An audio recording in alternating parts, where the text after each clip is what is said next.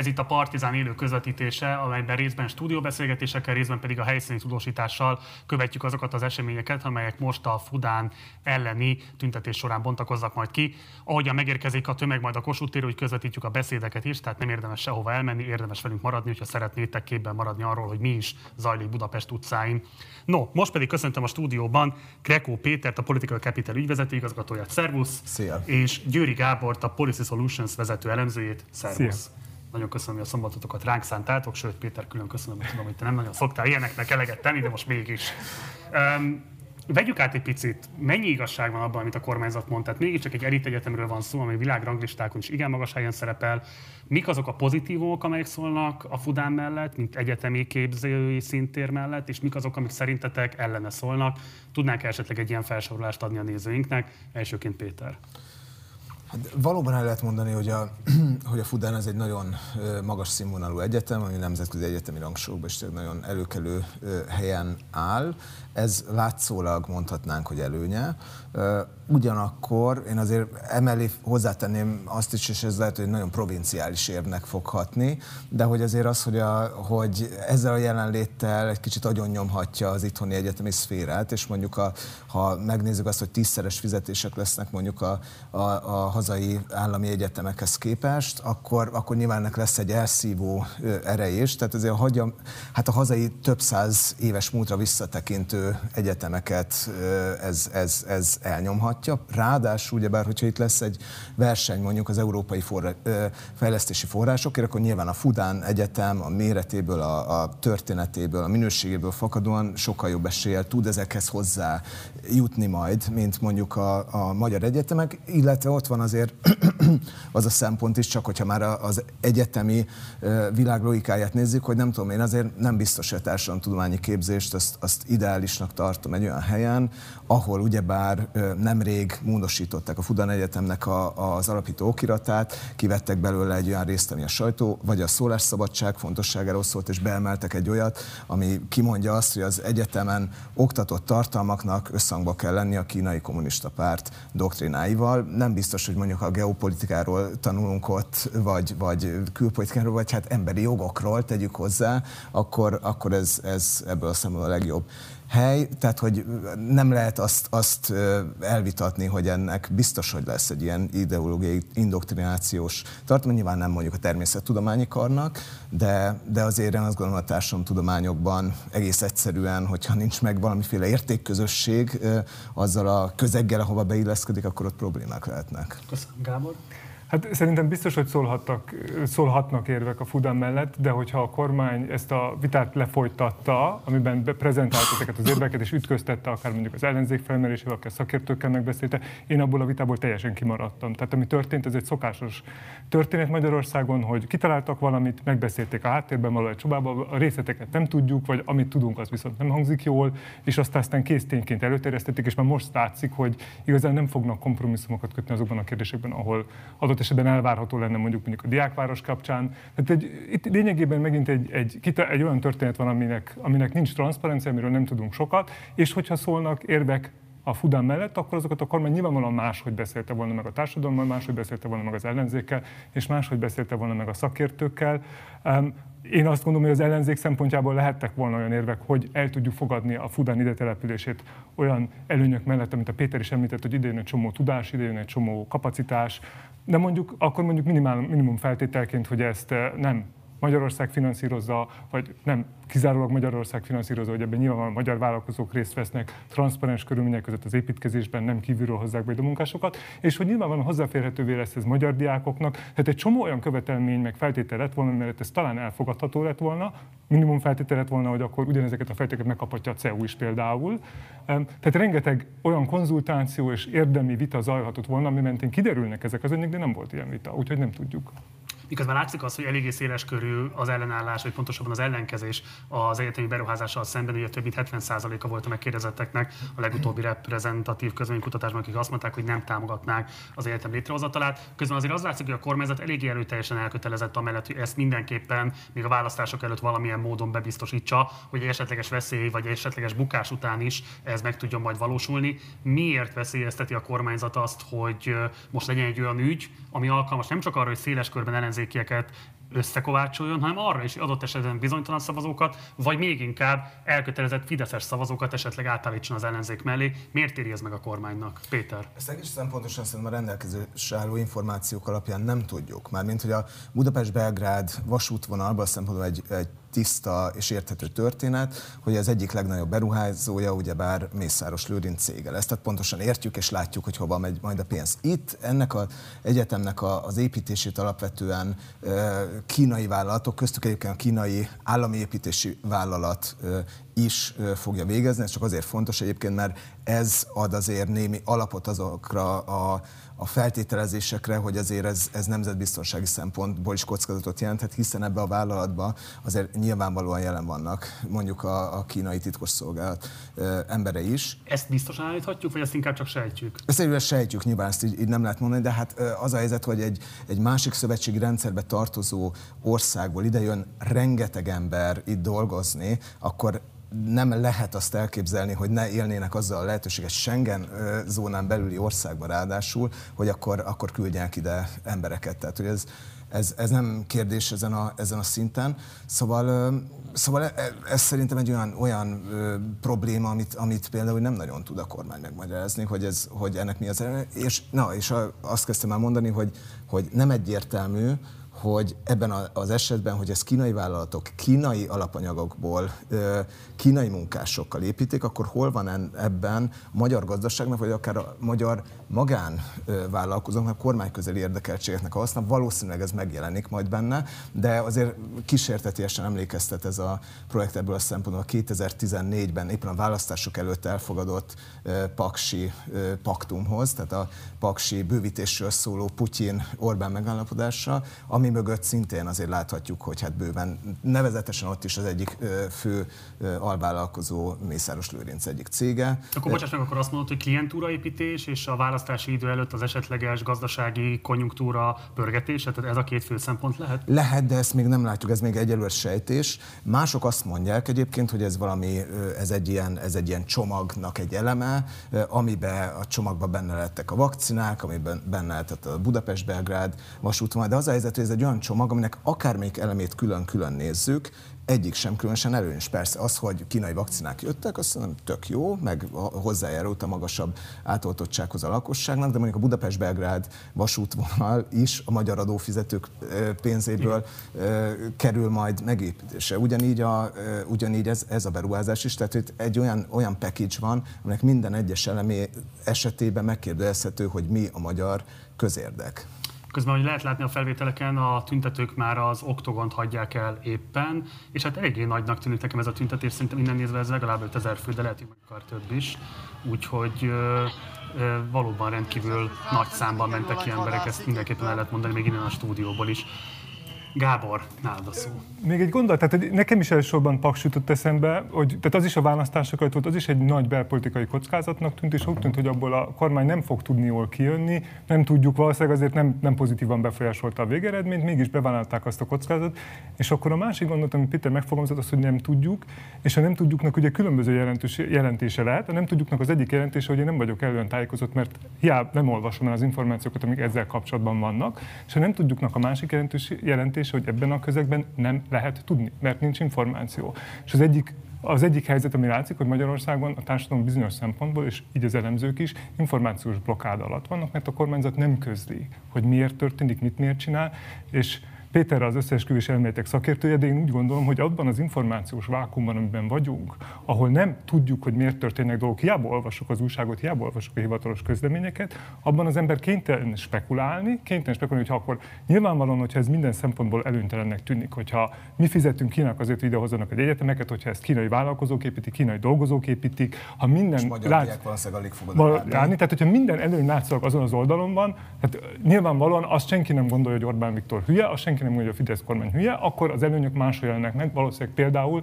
az egyik spekuláció, hogy ez magánzsebekben fog megjelenni. Valamilyen módon el fog jutni, ebből egy vissza, fog, vissza fognak uh, jutatni pénzt. És azt gondolom, hogy ha transzparensen kommunikál a kormány, hogyha nyíltan elénk tárja, hogy mik az érvek és hogy ez hogy áll össze, akkor ilyen fajta spekuláció föl sem merülne, akkor nincsenek összeesküvés, mert, mert akkor nem, nem kell azt mondani, hogy nem tudjuk. Ha nem tudjuk van, akkor spekulálunk. Igen, és ez, ez kapcsolódik az, hogy ezért érdemes megnézni a kormányzati szereplőket, illetve mondjuk a kormány közeli elemzőket, hát nagyon izzadságszagú és, és hát béna érveket mondanak. Mikkel érvelnek? Mert én nagyon találkoztam ilyesmivel, ami hát, nem apologetikus lett volna. Hát ide jön egy, egy, egy, egy csodálatos, magas színvonalú egyetem, ami felhúzza majd az egész magyar egyetemi szférát, és így felpesdíti a, a hazai ilyen egyetemi, egyetemi rendszert, ami Hát, és hogy, de tegyük hozzá, hogy azért nagyon masszív ellentmondások vannak. Tehát most a, éppen az egyetemi modellváltás kapcsán a miniszterelnök elmondta egy interjúban azt, hogy azért nagyon jó,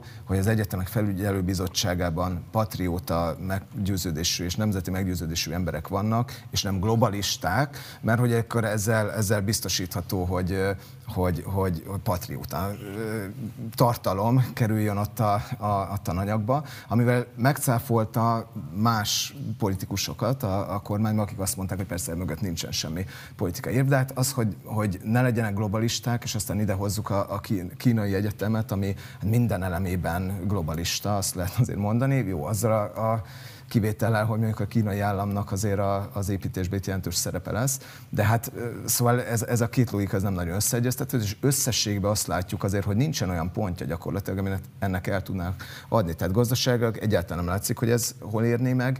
Ideológiailag elképesztő meghasonlás, tehát a, a, a Fidesz antikommunizmusának ez egy, ez egy valami egészen elképesztő ellentmondása, és a szuverenitásért, amit folyamatosan hangoztat a, a Fidesz, hogy megvédjük a, a, a hazánkat a külső befolyások, tehát valahogy amikor Oroszország vagy Kína kerül a képbe, akkor sokkal kevésbé válik fontos ez a szuverenitás, mint amikor mondjuk Brüsszel vagy Washington. Van egy olyan vélekedés, hogy az ellenzék most geopolitikai értelemben belenyúlt a tutiba. Ugye már a Trump adminisztráció is erőteljesen Kína kritikus vonalat követett, ezt most a Biden adminisztráció továbbvinni látszik, sőt még rá is erősít, és hogy az is látszik, hogy a Fidesz nem fog egy könnyen ebből kifarolni, ezzel elviekben erősítheti az ellenzék azt a pozícióját, hogy Washingtonnak tetsző politikát folytat, ami esetlegesen javíthatja az esélyeit a választáson. Mit gondoltok erről a kérdésről? Valóban van-e ilyen törés, valóban ennyire egyszerű lenne ez a kérdés, hogy van az atlantista érdekkör, meg van ez a kínai érdekkör, és akkor az egyik oldalon áll a Fidesz, a másik oldalon áll pedig az ellenzék.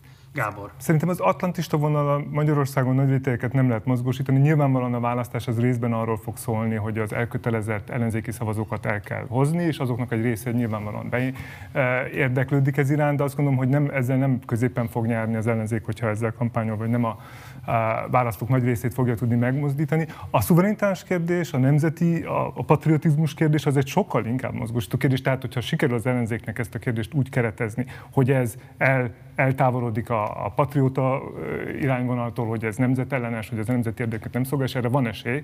A témát látva sokkal inkább meg tudja, azt, tud, azt meg tudja szólítani azokat a szavazókat, akik középen állnak, akik nem elkötelezettek egyik vagy másik irányba. Tehát ilyenfajta mozgósító ereje lehet, de hozzáteszem, hogy egyelőre nem tudjuk, hogy ez működni fog, azért volt egy őrült elmozdulás a Fidesz álláspontjában Oroszország kapcsán, tehát 2000-es évek közepén még Orbán Viktor arra érke, arról értekezett, hogy eh, pincsi kutyákat vásárol fel Putyin Európában, és hogy mindenki behódolnak, és hogy ez mennyire komoly veszélyt jelent Európára nézve, most már teljesen más viszont. Tehát a Fidesz képes arra, hogy a saját eh, táborát ez irányban átállítsa, és hogy mozgósítani tudja, és az érve az lesz nyilvánvalóan, hogy ez illeszkedik ideológiák valamennyire nem a kommunizmussal kapcsolatos álláspontban, hanem abban az álláspontban, hogy Magyarország egy kelet irányába elmozdul ország, hogy a jövő keleten van, és hogy van egy keleti világ szemben a nyugati világgal, és ez a keleti világnak az értékrendje csomó kérdésben sokkal inkább passzol Magyarországhoz, eh, mint a nyugati világ értékrendje a genderrel, meg a stb. Igen, de azért ezt eh, tegyük hozzá, hogy a magyar társadalomban Kínával és, és a kínaiakkal szemben úgy általában van egy idegenkedés, az utóbbi, annak ne örüljünk. Egyébként az előbbi azt szerintem indokolt, mert Kína, mint uh, szuperhatalom egyre komolyabb fenyegetést jelent egyébként a nyugati uh, világ demokráciájára, szólásszabadságára, stb. De hogy, hogy, hogy ezért azért ezt nehéz, nehéz eladni, és, és azt látjuk egyébként egész Európa szerte, hogy, hogy nagyon komoly problémákkal küzd Kína abban, hogy megszerettesse saját magát, ezen a Covid sem feltétlenül segített, és, és ez a kínai puha hatalom, ez, ez szinte teljesen sikertelen, és nem véletlen, hogy Kína más eszközökhöz nyúl már, most már nem az a cél, hogy megszerettesse a társadalmakkal magát, hanem az, hogy a politikai eliteken keresztül befolyást szerezzen, de, de én azt gondolom, hogy, hogy ez, ez egy olyan ügy egyébként, amivel az ellenzék, ha kitart emellett az ügy mellett, választást lehet nyerni. És szerintem ezek utca, utca névtáblák kihelyezése, még ugyebár mielőtt lett volna erről fővárosi közgyűlési döntés, ez, ez mondjuk egy kifejezetten jó politikai akció, ami a, hazai sajtót, a nemzetközi sajtót is, is ö, bejárta, és, és szerintem egy meglepetésszerűen ö, jó ö, kezdeményezés. Azt még tegyük hozzá ráadásul, hogy ez a mai tüntetés az számomra abból a szempontból is ígéretes, hogy, hogy egyébként az ritka az új bal oldalon, azt lehet mondani, hogy a, hogy a kínai állammal szemben nagyon erős kritikát fogalmaznak meg. Ha megnézzük mondjuk, hogy az Európai Parlamentben hol vannak a Kína barátabb erők, akkor a szélső jobb oldalon, meg a, meg a radikális bal oldalon. Úgyhogy ez szerintem ebből a, a szempontból ígéretes, de, de ez azt is jelenti egyébként, hogyha a Fidesz, és kapcsolódnék Gáborhoz, hogy, a, hogy Orbán Viktor nem hülye, meg a Fidesz nem hülye, hogyha ebbe hatalmas kockázatot látnak majd a, a 2022-es választásra, akkor ebből valamilyen módon kifarolnak, vagy csak elhalasztják ezt a döntést, felfüggesztik, és hogyha megnyerik a választást, akkor 2022 után kezdenek bele. Közben azt látjuk a képeken, hogy a tüntetők már elhagyták az operaházat is. Tényleg egészen ameddig lehet látni, csak állnak az emberek, tehát egészen rendkívüli tömeg jött össze, tehát azt gondolom, hogy igazolta a megjelentetnek a száma azokat az várakozásokat, amiket esetlegesen a szervezők támasztottak, és reménykedtek abban, hogy tényleg több ezeren fognak megmozdulni támogatandó az ügyüket, úgyhogy ez ebből a szempontból mindenképpen biztató. Egy picit beszéljünk erről a sinofóbiáról, vagy ezekről az aspektusokról. Ugye pont a Trump adminisztrációnak az éles Kína ellenessége számos atrocitást eredményezett az ázsiai közösségek ellen, ázsiai személyek ellen az Egyesült Államokban. Ugye Magyarországon is van egyfajta hagyomány a sinofóbiának, egészen speciális formája rendszerváltás után. Szerencsére kifejezetten ázsiaiak elleni gyűlöletbűncselekmények nagy számban nem történtek meg, de hát ugye mindannyian ismerjük ezeket a vicceket a kínai étkezdékről, hogy ott milyen állatokat és hogyan dolgoznak föl. Eleve van egyfajta talán ilyen kulturális felsőbbrendűségérzet, a közbeszédben inkább így mondanám a, a kínaiakkal szemben. Éreztek abban veszélyt, hogy esetlegesen ez a tüntetés, ez az egész ellenállási sorozat, ami most Karácsony Gergely, Baranyi Krisztál és több vezető politikusával az ellenzéknek megfogalmazza saját magát, eredményezheti-e erősödését a Kína ellenes érzületeknek? Persze. Péter, vagy Gábor, tessék. Én attól tartok, hogy fogja, tehát ez nem, ez nem egy nagyon elkerülhető veszély, egyelőre még csak anekdotális benyomásaink vannak. Hát a Facebookon ez már látszik a kommentekben sajnos, hogy ennek az ellenállásnak meg a, van egy erősen xenofóbia és ezt nehéz, tehát hogy ezt, ezt, ezt nehéz lesz kivédeni. Én azt látom mondjuk, hogy ha Amerikából indulunk ki, hogy azt szerencsésen sikerült most az új kormányzatnak megoldani, hogy szétválasztották azt a Kína elleni hangulatkeltést, amit a Trump adminisztráció alatt nyomott, attól, hogy ettől még nagyon határozottan lehet a kínai kormányjal kommunikálni, és nagyon határozottan lehet a saját stratégiákat, meg, meg preferenciákat megfogalmazni. Tehát nem igazán enyhült a kínai kormány és az amerikai kormány közötti eh, feszültség, de leállt az a kommunikáció, hogy a kínaiakkal van a baj. És ebben, ebben nyilvánvalóan most az ellenzéknek hatalmas politikai szerepe van, hogy ezt ne úgy fogalmazzák meg, hogy itt Kínával van a probléma, hanem azzal, azzal úgy fogalmazzák meg, hogy egyrészt a kínai kormány hatalmi politikával súlyos problémák vannak, nemzetközileg és egyébként Kínában otthon is, és másfelől meg nyilván van ezzel a beruházással egy csomó probléma van, ami most független attól, hogy kínai vagy sem. Tehát, hogy ez, ez nem csak egy kínai probléma, hanem ez a beruházás úgy, ahogy van, rendkívül sok közpolitikai agályt és problémát jelent, és erre, erre érdemes rászpontosítani, és úgy talán csökkenthető ez a feszültség. Igen, tegyük hozzá, hogy valószínűleg ez, ez, a, ez az érvez el fog hangzani elég gyakran majd a kormány oldalon is, de és ugyanúgy nagyon sokszor halljuk mondjuk orosz oldalról azt, hogy amikor valaki az orosz Igen. politikai befolyásszerzést támadja, akkor az russzofób, és ezt szerintem ki kell jelenteni, hogy nem.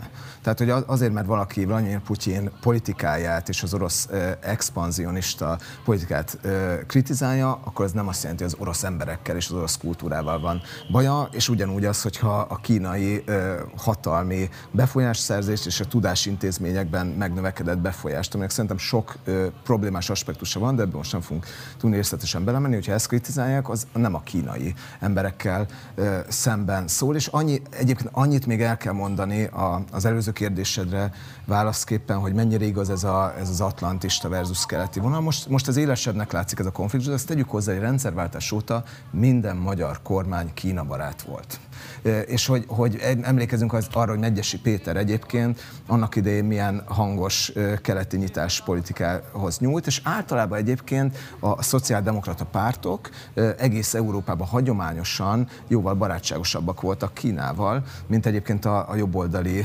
pártok, úgyhogy, úgyhogy azért én azt gondolom, hogy, hogy, hogy igen, és ez Oroszországgal ugyanígy van. Tehát, hogy a magyar ellenzéki pártok általában Kína és orosz kritikusak, a magyar kormánypártok általában sokkal inkább orosz és Kína barátak. Láttok-e arra esélyt, hogy ez az egész tiltakozás sorozat valamilyen módon revitalizálhatja azt a diskurzust, ami nagyon elhalt az utóbbi években, nevezetesen, hogy például mondjuk a német ipari lobbinak milyen befolyása van a magyar felsőoktatásra, gondolok például a mérnökképzésekre, amelyekben egészen szélsőséges mértékben érvényesültek az alkalmazott tudásnak a feltételezett igényei. Ez egy időben egy heves ellenállás vagy tiltakozást váltott ki a különböző hallgatói és oktatói érdekvédelmi szervezetekből, de aztán ezek igazából elhaltak, és a rendszer belesimult abban a narratívába, amit a kormányzat támasztott. Szerint szerintetek az, szerintetek az, hogy most egy nem kívánatosnak tekintett állami egyetemi beruházás megfúrásával próbálkozik az ellenzék, fogja tematizálni azt, hogy milyen problémák vannak úgy általában véve az ilyesfajta befolyás szerzéssel az egyetemi felsőoktatási szintér egészében. Gábor? Szerintem ez egy nagyon érdekes kérdés, mert ugye az egyik dolog, amiben felett elsiklottunk, az az, hogy most független attól, hogy ez egy kínai egyeteme vagy sem, az az, hogy kellene nekünk egy 540 milliárd forintos gigalomán projekt, ami elvonja az erőforrásokat a, a magyar egyetemektől, és hogy közben párhuzamosan zajlik a felsőoktatás privatizáció, aminek az egyik kijelentett célja az, amit kérdeztél, hogy valóban a az ipari érdekek mentén alakuljon át, a, teljesen a gazdaság mentén orientálódjon az egyetemi képzés. Én erre önmagában összeszűn szóval Fudan nélkül is lenne egy komoly igény. Nem látom azt, hogy egyelőre a közpo- hogy erre erről lenne szó, mert hogy itt valóban a nemzetközi politikai dimenziója, és őszintén szólva az, hogy most nem akarják sokan, hogy kínaiak jönnek ide, az valószínűleg egyszerűen sokkal hatásosabb a politikai kommunikáció tekintetében, mint ezek a szakpolitikai kérdések, de alapvetően nyilvánvalóan ezek nagyon relevánsak és föl fognak merülni. Nem hiszem, hogy ezek fognak középpontok kerülni sajnos. Péter? Én, én sem nagyon ö, gondolom, de igen, szóval szerintem jó egyébként, hogyha, hogyha annyiban komplexebben beszélünk erről a témáról, hogy mondjuk ha, ha a kínai befolyást nézzük az egyetemi szférában, hát ez nem egy magyar probléma. A, a vezető nyugati egyetemeken, ahol egyre több a kínai diák egyébként, ott folyamatosan felmerülő problémák vannak abból, hogy bizonyos tanított tartalmakat mondjuk a, a kínai diákok akár sokkal nehezebben fogadnak el. Hát nekem egy, egy oktatótársam volt, aki egy, nem tudom, a szubjektív jól létről szóló pszichológiai ö, ö, foglalkozáson volt egy olyan grafikon, amin Tájván külön szerepelt, és nem, nem mint Kína része, Aha. és ebből önmagában egy, egy, egy, egy botrányt, ebből önmagában egy botrányt csinált, és egyre több ilyen van, ahol az a helyzet, hogy, hogy ez is egy probléma, és nyilván nem az a megoldás, hogy ne jöjjenek kínai diákok, mondjuk a vezető amerikai nyugati egyetemekre, hanem az, hogy fogadják el, hogy vannak olyan dolgok, amikben más fognak ott hallani, mint, mint, mint otthon, és hát igazából részben azért is jönnek el. Ez az egyik dolog. A másik dolog, hogy olyan kérdések, mint például igen, az, az újguroknak az ugye olyan kérdések, mint, mint mondjuk a, a Tiananmen téri tüntetés, annak a leverés, stb. Szóval ezekről a dolgokról például egyre nehezebb egyébként bizonyos egyetemi közegekben beszélni, egyre óvatosabbak egyébként sokan az egyetemi szférában, és Kína sok pénzt fektet egyébként nyugati egyetemekre is, és ennek ára van. És azt gondolom, hogy, hogy, hogy igen, az ára az pedig a befolyás, a szólásszabadság csökkentése. Látni kell, hogy, hogy Kína egy olyan törekvést hajt éppen végre szerte a világon, hogy a, hogy a, a piacához való hozzáférés például korlátozza olyanoknak, akik ugyebár nem fogadják a szabályokat, és sokan belemennek nagyon sokféle kompromisszumba, mondjuk például a Zoom ugyebár nem engedélyez olyan, olyan beszélgetéseket a, a Kína területén, amelyek mondjuk olyan témában vannak, amelyek kritikusak lehetnek a kínai rezsim számára, történelmi tények is, mint a Tiananmen téri tüntetés, stb. A, a, az NBA-nek voltak ezzel kapcsolatos botrányai, egy játékos kritizálja mondjuk a, a Kínát, akkor utána szabadkoznia kell az NBA-nek, meg különben nem fogják Kínában a, a meccseket vetíteni, és akkor, akkor elesnek rengeteg pénzt. Tehát nagyon sok olyan eszköz van, amin keresztül a, nem csak Magyarországon, hanem szerte a nyugati világban Kína igenis korlátozni akar, és korlátozni tudja egyre hatékonyabban a, a szólásszabadságot, és szerint, szerintem ez probléma. És nem, nem arról van szó, hogy a kínai semmi pénzzel lenne önmagával gond, azzal van gond, hogyha az ilyen feltételeket támaszt. Nem ilyen centrista pozíciót akarok elfoglalni, de hogy közben azért ilyesfajta megoldásokat láttunk például Amerikában is, tehát a republikánus párt például a Black Lives Matter tüntetésekben résztvevő fekete sportolóknak a különböző kizárásait kezdeményezte mindenféle nemzeti ligákból és így tovább.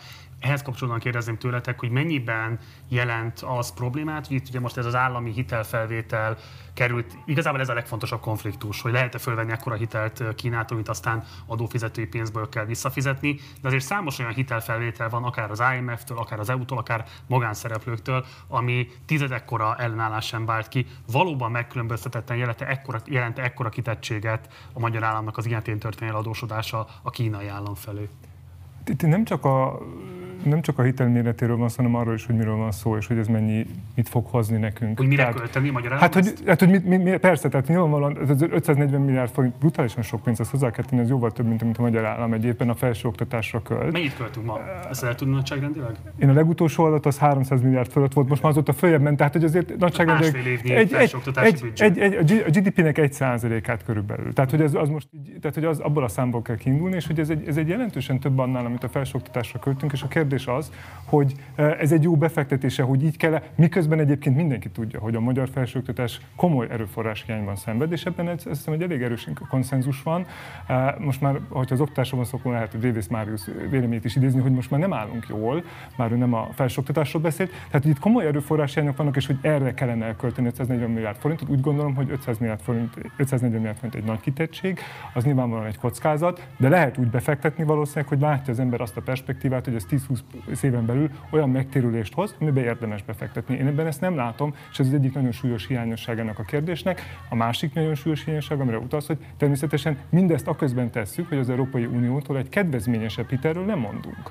Tehát, hogy annak meg már végképp nincs, amit egyébként részben a magyar eh, felsőoktatásra fordítottunk volna. Tehát itt ezek az őrült ellentmondások, amikre nincsenek magyarázatok. Igen, és azért azt, azt tegyük hozzá, hogy egyértelműen, tehát hogy, hogy sokkal jobb az Európai Unió felé eladósodni minden szempontból, mint, mint Kína felé. Ez, ez, e, és az a helyzet, hogy a Kína, e, kínai és orosz adósságcsapda, azért ennek, ennek van számos nemzetközi tapasztalata, hogy ez, ez, ez adott esetben milyen politikai döntéseket is befolyásolt. Persze Magyarország e, most stabil, fiskális pozícióban van, de hát mondjuk, amikor, amikor annak idején Ugyebár amikor Janukovics elnöknek gyakorlatilag nemet kellett mondania Ukrajna társulási szerződésére az Európai Unióval, gyakorlatilag azért, mert befenyegette Putyin, hogy, hogy nem fog Igen. neki hitelt biztosítani, azért látjuk azt, hogy ezzel igenis vissza lehet élni. Azért az a helyzet, hogy persze lehet, nyilván vannak csúnyaságok az IMF hitelek körül, meg néha feltételek körül, vagy az Európai Uniós hiteleknek is lehetnek mondjuk kedvezőtlen feltételei, de hát új, olyan politikai zsarolásra a nyugati világ azért nem szokta használni a, a, a hitelt, mint ahogy azt, azt Oroszország és Kína, és ezek jobban szabályozott hitelek, sokkal kiszámíthatóbbak, és hát bocsánat, a saját szövetségi rendszerünkből jön, azért talán ez nem egy, nem egy, utol, ez nem egy, nem egy utoldalagos szempont. Mit gondoltok arról a helyzetről, hogy ellenzékben a Fidesz maga is egyébként Kína kritikus volt, amennyire ez lehetséges volt, például mondjuk Tibet mellett kiálltak, Balogh Zoltán ugye fogadta a képviselőjüket, és amikor például volt itt kínai delegáció, akkor valóban ők maguk is élesen Tibet Tibet pozitív képet festettek magukról, és ilyen üzeneteket küldtek a választóiknak. Aztán, amikor kormányra kerültek, akkor már azokat, akik próbáltak volna Tibet mellett kiállni, rendőri kordonnal vettek körbe, és elkobozták a tibeti zászlót, és így tovább. Tehát látjátok-e azt, hogy a mostani ellenzék a kormányra kerülne, akkor tarthatná ezt a kritikus álláspontot, vagy ha nem is a Fudánnak, de egy más hasonló projektnek egész egyszerűen be kellene feküdnie, mert hogy nem tehet mást, olyan erőterek vannak körülötte. Tehát a magyar ellenzék nem volt kiemelten Kína kritikus eddig, tehát ez egyszerűen nem volt a homloktérben ez a téma. Tehát, hogy volt egy olyan kritika... De most sodródik azért ebben az Most sodródik, volt egy olyan kritika, ami szerintem egy nagyon jogos kritika, hogy a, az Orbán kormány az egyre inkább autoritér rendszerekkel szövetkezik, tehát hogy egyre inkább eltől el... De hát ez, ez nyíltan is vállalja az Orbán kormány, hogy a nyugatot elutasítjuk, a hanyató nyugattal szemben mi az emelkedő keretet, tehát az erősödő keret felé fordulunk, ott oda az értékrendünk mi egy félázsiai ország vagyunk, tehát hosszasan lehetne idézni, hogy itt egy ideológiai átrendezés van, amit egyébként a, tehát az Orbán kormány vállal. Tehát ezt nem tagadják, hogy ebben ők átalakultak, hogy ez egy másfajta álláspont. Nem beszélnek arról, hogy korábban más volt az álláspontjuk, de hogy most hol vannak, azt ők nyíltan vállalják. És azt gondolom, hogy erre reagál az ellenzék, de nem volt Kína eddig különösen hangsúlyos téma. Én azt gondolom, hogy az nem, az nem rá is azt látva a világot, hogy amikor ilyen projekteket kitizálnak ellenzéki pártok, akkor kormányon bele fognak állni a kínai kormány. Ez nem fog nagyon megtörténni, mert a gazdasági következményei nagyon nagyok lennének. Tehát valószínűleg a a Kínával való, a nyugati Kína közötti szembenállás azt az Egyesült Államok és egy néhány nagyobb hatalom fogja meghatározni, és ahhoz fognak a kisebb országok ebben a szférában igazodni. De az várható nyilvánvalóan, hogy arra az ellenzék igenis nem tud mondani, hogy megépítsék ezt az egyetemet. Tehát amennyire lesz ebben közpolitikai játéktér, hogy ezt a... a hát, tehát, hogy ahol, ahol, ahol lesz játéktér, ahol hogy közpolitikai kilépjenek, abban meg fogják csinálni, de ez nem azt jelenti, hogy egy nagyon erősen eh, kritikus eh, külpolitikára számító Kínával szemben, arra akkor kerülhet sor, hogyha valóban a nyugati országok közösen döntenek, úgy Magyarország önmagában ezt nem fogja felvállalni. Igen, tegyük hozzá, hogy van arra bőven ö, példa, hogy a hogy a megörökölt, sokat kritizált ö, projekteket folytatják a kormányok. Mondjuk az Észak-Macedón kormánya Gruevski-től örökölt, és egyébként telefon ö, beszélgetéseken rögzít tett tény, hogy ezek korrupt beruházások voltak, meg Gruevski még, aki ma ugyebár Budapest vendégszeretetét élvezi, arról beszélgetett telefonon mások, hogy mennyit kell majd akkor visszaosztani, meg hogy kapunk mi abból pénzt ezekből a kínai dílekből, és, és folytatja ez a, ez, a, ez a kormány, lehet, hogy egy kicsit újra, újra tárgyalták a részleteket, de alapvetően folytatják, és azért igen, én is azt gondolom, hát vegyük azért azt észre, nem lehet nem kimondani, hogy az ellenzékben is megvannak a nagyon erős kínabarát politikusok, akik most egyébként kevésbé tudják formálni az ellenzéknek a, a politikáját, egész egyszerűen azért, mert hogy ez egy, ez egy olyan lendületű ügy, és annyira népszerűtlen, hogy nem lehet nem beleállni, és én ezt ebből a egy jó dolognak tartom az a helyzet, hogy a környező országokban Csehországban, Szlovákiában, Lengyelországban a kínai befolyás kérdés már sokkal korábban politizálódott, mint, mint itthon. És szerintem ez egy fontos téma, amiről beszélni kell, úgyhogy ez, ez ebből a szempontból egy, egy, egy kifejezetten üdvözlendő fejlemény. Milyen a nemzetközi visszhangja ennek a beruházásnak? Tehát mit lehet arról elmondani, az Európai Unióban, vagy akár a világpolitikában hogyan fogadták ezt? Tényleg megalapozott-e ez a trójai faló narratív, ami szerint ez most egy olyan fontosságú beruházás, hogyha megvalósulna, akkor egy komoly hídfeleállást tudnak kialakítani a kínai állam, az Európai Unió területén, vagy azért ez egy kicsit az ellenzéki felülfogalmazásnak az eredménye, Péter? Hát az biztos, hogy, hogy Európai Uniós diplomát tud kibocsátani, hogyha ide jön a Fudán, és a jelenlegi tudásunk szerint zárójelbe hozzáteszem, hogy ebbe szerintem változhatna akár az Európai Unió álláspontja, de hiszem, hogy fog. Hozzá fog tudni férni európai fejlesztési pénzekhez, Európai Uniós fejlesztési pénzekhez. És, és valóban ez, én azt gondolom, hogy ez, ez a, a befolyás szerzésnek ebből a szempontból egy nagyon fontos elem. Ugyanígy, ahogy a Budapest-Belgrád vasútvonal esetében is az, hogy engedélyeket bocsát ki az építésre bizonyos vállalatoknak. A magyar állam, egy Európai Uniós tagállam, az utána a további tendereknél, mondjuk a vagy nem tendereknél, ugyebár más európai országokban erő, előnyt jelenthet, tehát hogy, hogy igen, az, az, az a helyzet, hogy, hogy nem lehet nem látni, hogy tényleg Magyarország vált a legkína barátabb erővé ma a politikai euró, vagy az Európai Unióban úgy, hogy azért az e, utóbbi időben bőven voltak olyan kor, más kormányok is az Európai Unióban, amelyek nagyon barátságosak voltak Kínával, például a, a Syriza vezette Görögország rendre vétózott Kínával kapcsolatos kritikus döntéseket az Európai Tanácsban, vagy mondjuk ott van Olaszország, ahol az öt csillag mozgalom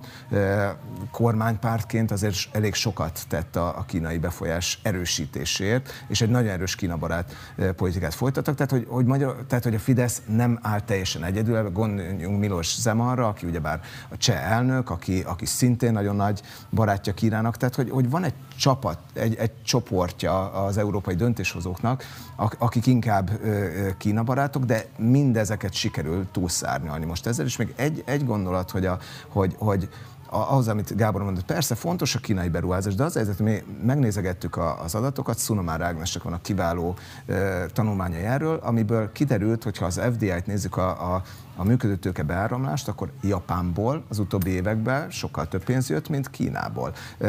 Csehországban. Magyarországon? Magyarországon. Csehországba mondjuk Dél-Korea sokkal többet fektet be, mint Kína. Lengyelországban, jól emlékszem, India sokkal többet fektet be, mint Kína. Tehát hogy igazából azért az egy kicsit torsz percepció, hogy Kína annyira nagy behemót és annyira fontos gazdasági szereplő, hogy nem lehet vele mit kezdeni. Nyilván a, a saját régiójában az, és egy fontos Kína, fontos szereplő, és nyilván egy kormánypárt nem teheti meg azt, hogy mindenbe csak rájuk csapja az ajtót, de, de az a helyzet, hogy, hogy túl van ez, ez, ez egy kicsit értékelve, és éppen az a nagy egyébként sikere szerintem mind Kínának, mind Oroszországnak, hogy sok vonatkozásban saját erejüknél sokkal erősebbnek tudják magukat mutatni, nem megkérdőjelezve azt persze, hogy Kína a, a másik legfontosabb világhatalommal. Ezzel, ezzel részben jutott Oroszország kapcsolatban teljesen egyetértek. Kínával ugye én azt látom, hogy nem a, a közvetlen beruházások a lényeges szempont, uh, hanem az, hogy alapvetően most már az egész nyugati világ jó módja jelentős részben arra épül, hogy olcsón kapjuk Kínából a dolgokat. Hát, hogyha leállnának ezek a gazdasági kapcsolatok, hogyha itt leállás lenne, csökkenne, meg a, de hogy a mi életszínvonalunk jelentősen csökkenne, és azt nem gondolom, hogy a, akár a magyar, akár a nyugati nyilvánosság arra föl lenne készül, hogy minden sokkal többe fog kerülni, hogyha radikálisan átalakul a Kínához fűződő viszonyunk, és és nyilvánvalóan ezt a politika e, nyomon követi. Én amennyire, tehát néztem ezt, hogy ezt hogy, hogy reagál erre az angol nyelvű, meg a német nyelvű sajtó, más nem tudtam olvasni, de ezt néztem, és nem volt ennek nagyon komoly visszhangja. Viszont azt nem, tehát már mint Fudánnak konkrétan. Tehát megjelent, de nem volt egy ilyen nagyon vezető vagy érdekes hír. Azt, hogy a nyugati titkosszolgálatok hogy reagáltak, azt csak ők tudják egyelőre. Viszont tehát azon a ponton, hogy a nyugati országok vezetői, titkosszolgálatai nem, nem mérték, tehát ők már, azon már rég túl vagyunk, hogy ők pontosan tudják, hogy az Orbán kormány ezekben a kérdésekben hogyan pozícionálta magát, és egy kérdésben az Orbán kormánynak igaza van, nem az a releváns, hogy most, bocsánat, kínai kémek fognak jönni Fudánon keresztül, annyi kínai kém fog jönni Magyarország, amit akarnak idézni, az Orbán kormány ezt engedélyezni fogja, akár Fudánon keresztül, akár más formában. Tehát valóban nem ez a Fudán kapcsán releváns kérdés. Az a stratégiai kérdés, hogy a magyar kormány a a Kína és a, a nyugati országok közötti feszültségben, vagy Oroszország, Putyin kormány és a nyugati közötti feszültségben hol áll, az már rég eldőlt, ezt már mindenki tudja, és most így a puzzle újabb és újabb darabok kireszkednek, de hát közben nem ez a, nem ez a leg, legjelentősebb kérdés. Tegnap volt a 21. évfordulója a Tiananmen téri diáklázadások leverésének, és ugye az elmúlt egy évben Kínának a szerepe a koronavírus válság miatt erőteljesen átértékelődött. Ugye jelenleg is tartanak azok a kutatások, hogy most tényleg lehet, hogy ez egy laborból kiszabadult vírus, van-e mögötte bármifajta szándékosság, vagy ez ténylegesen annyi, hogy szerencsétlen véletlenek összjátékaként kialakulhatott egy ilyen pandémia. Hogy látjátok, hogy mennyiben változott meg az elmúlt tíz évben kifejezetten Kínának a világpolitikai szerepe, mennyiben tudta lerombolni azokat az eredményeket, amiket esetlegesen el tudtak érni a koronavírusban játszott szerepe az államnak, tehát mennyiben fog megváltozni az ő geopolitikai pozíciók, mennyiben fog megváltozni hozzávaló viszonyulása például mondjuk az Európai Uniónak? Ezt jelenleg még nem lehet szerintem pontosan látni. Azt látjuk, hogy a közvélemény a legtöbb országban sokkal távolságtartóbb lett Kínával szemben. Ugyanakkor vannak olyan országok, például Olaszország, vagy például Szerbia, ahol még nőtt is Kína szimpátia indexe, és, és nyilván egyébként például a, a kínai vakcina diplomácia, aminek ez, ez mondjuk egy olyan dolog, aminek tényleg kézzelfoghatóak az előnyei a fogadó ország számára is, de ez egy eszköz arra, ugyebár, hogy egyes országokban azért javítsák az egy, a saját pozíciójukat. Nagyon érdekes. És megengedsz. El tudod képzelni, hogy az egyetem befogadása összefüggésben állt valamilyen módon a kínai vakcinákkal kapcsolatban szerzett magyarországi előnyel? Tehát, hogy emiatt esetlegesen valóban előkaphattunk mondjuk azokból a vakcinákból, mint bárki más? Én, én ezt nagyon könnyen elképzelhetőnek tartom. Tehát tényleg ez, ez, ez, egy, ez egy csomag, aminek vannak különböző elemei. Mondom, tegyük hozzá, a csomag minden egyes eleme, mind a hát túlárazottan megvásárolt vakcinák, mind a túlárazottan megvásárolt maszkok, mint a használhatatlan lélegeztetőgépek rengeteg pénzért. Szóval ezek önmagukba is megérik, és, és utána még jön egy ilyen és szóval ez, ez tehát, hogy érdekes, mert hogy Kína mintha minden egyes elemmel egyébként önmagában nyerne, Igen. de persze mondjuk a, a, a vakcinák az, az, az lehetett volna. Hozzáteszem, hogy azért más országoknak is adtak volna vakcinát a kínaiak, hogyha kérték volna. Ugye bár is volt, volt mit tudom én, a lengyel elnök is tárgyalt a, a, a, a kínai vezetéssel, a kínai vakcinák behozataláról, ott ugye az orosz az nem nagyon jön szóba, ugye a közvélemény azt nem nagyon emészteni meg, de utána az egészségügyi miniszter már kijelentette, hogy nem tudunk eleget a kínai vakcinákról, úgyhogy inkább ne vásároljunk belőle. Tehát, hogy, hogy Magyarországon kívül más ország is kaphatott volna ebből, hogyha ha akarnak, de persze ilyen, tehát lehetnek ilyen ponton előnyei azért egy ilyen, egy ilyen Kína barát politikának, de hogy, hogy összességében nézzük az egész csomagot, akkor ebbe azért sokkal több olyan elem van, amit hát nem nagyon egyszerű megmagyarázni, hogy a közérdeket hol, hol szolgálja, mint, mint, mint olyat, ami, ami, ami, ami ilyen egyértelműen előnyös. Hát egy ilyen elmozdulás szerintem nagyon egyértelműen látszik, de hogy itt az is a kérdés, hogy ez honnan indult el. Tehát én azt látom, hogy mármint egy elmozdulás a nemzetközi közvéleményben Kínával kapcsolatban, de hogy ez jelentős mértékben onnan jut hogy egy nagyon komoly változást látunk ugye a kínai kormányzaton belül. Tehát nagyon keményen egy nem igazán finom és nem igazán puha, meg nem egy ilyen aranyos pandamacis rendszer, hanem egy ilyen elég, elég kemény rendszer, az nagyon jelentősen még kemény vonalasabb irányba ment át, és nagyon, nagyon sokkal agresszívabban terjeszkedik a külpolitikában is, és egyébként belülről is, tehát hogy, tehát, hogy az, amit, a, amit most a, a, a, az újból területen láttunk, azt még 20 évvel ezelőtt nem láttuk ilyen formában. Tehát, hogy itt egy nagyon-nagyon durva keményedés történt, és lehet, hogy részben Kínát is elkapta azt, hogyha mondjuk Európában történik egy ilyen populista elmozdulást, azt úgy tapasztaljuk, hogy populista pártok nyernek választást. Kínában nyilvánvalóan nem fog más választást pártot nyerni, de azt láthatjuk, hogy a rezsimen belül van egy elmozdulást, egy nagyon kemény populista autokrata irányba, egy diktatúrán belül elmozdulásról beszélünk, és ez megjelenik abban, hogy Kína hogy viszonyul a világhoz, és ez nyilvánvalóan vissza fog arra is hatni, hogy a világ hogy viszonyul Kínához. Egy része behódol, ahol ebben politikai előnyt látnak, és egy bizonyos országokban meg, ahol abból látnak politikai előnyt, vagy ahol ideológiai megfontásból úgy látnak, ott meg bekeményednek a Kínával kapcsolatos álláspontok. Igen, nagyon fontos, szóval összességében véve szerintem az agresszív külpolitika, ez az ilyen farkas diplomácia, ez, ez, ez, ez legalább annyi hátrányt okoz Kínának, mint, mint előnyt. És tényleg hát a kínai diplomácia az, az, az a, a Xi Jinping előtti időszakban nagyon ö, látványosan más stílust képvisel, tehát 2012. Az utóbbi egy évtizednek a, az eredménye egy ilyen tényleg sokkal ö, egyszemélyébb, keménykezőbb vezetés Kínán belül is, és egyébként ennek az exportja a, a, a világba. Tehát, hogy a, a kínai diplomaták mindig sokkal elegánsabbak voltak a befolyás szerzésben, és volt kifejezett egy ilyen doktrína korábban, egy ilyen pragmatikus doktrína, hogy, hogy Kína csendben építkezzen, főleg gazdasági befolyás szerzésen keresztül, és nem mutassa meg az erejét. És most Kína megmutatja az erejét. Hát azokat, amiket az utóbbi időszakban látunk, hogy a, hogy a, a kormányzati sajtóban, ami már gyakorlatilag a kínai kommunista párt üzenőfüzeteként működik néha. Kínai, vezető kínai diplomaták gyalázhatják az amerikai államot és az Európai Uniót, és mondjuk ellenzéki politikusokat, mint Szél Bernadett, támad meg nyíltan a kínai nagykövet, hát ilyet korábban egyáltalán nem láttunk. Tényleg a, a kínai diplomácia egy nagyon ügyes, nagyon stratégikus és nagyon hogy mondjam, szelíd eszközökkel működő diplomácia volt, legalábbis stílusában, nyilván ott voltak a kemény gazdasági fundamentumok, és, a, és nem véletlen az, hogy Kína ennyire meg tudott erősödni. Úgyhogy most egy sokkal keményebb, erősebb külpolitika, az igenis, igenis felébreszthet sokakat az Európai Unióban, ez már kezd megtörténni, és az Amerikai Egyesült Államokban is, úgyhogy, úgyhogy a vége ennek az lehet, hogy Kína ezzel végül is rosszabbul jár. Nagyon köszönöm mindkettőtnek, hogy itt voltatok velünk. Köszönöm szépen Krekó Péternek és Győri Gábornak. Köszönjük.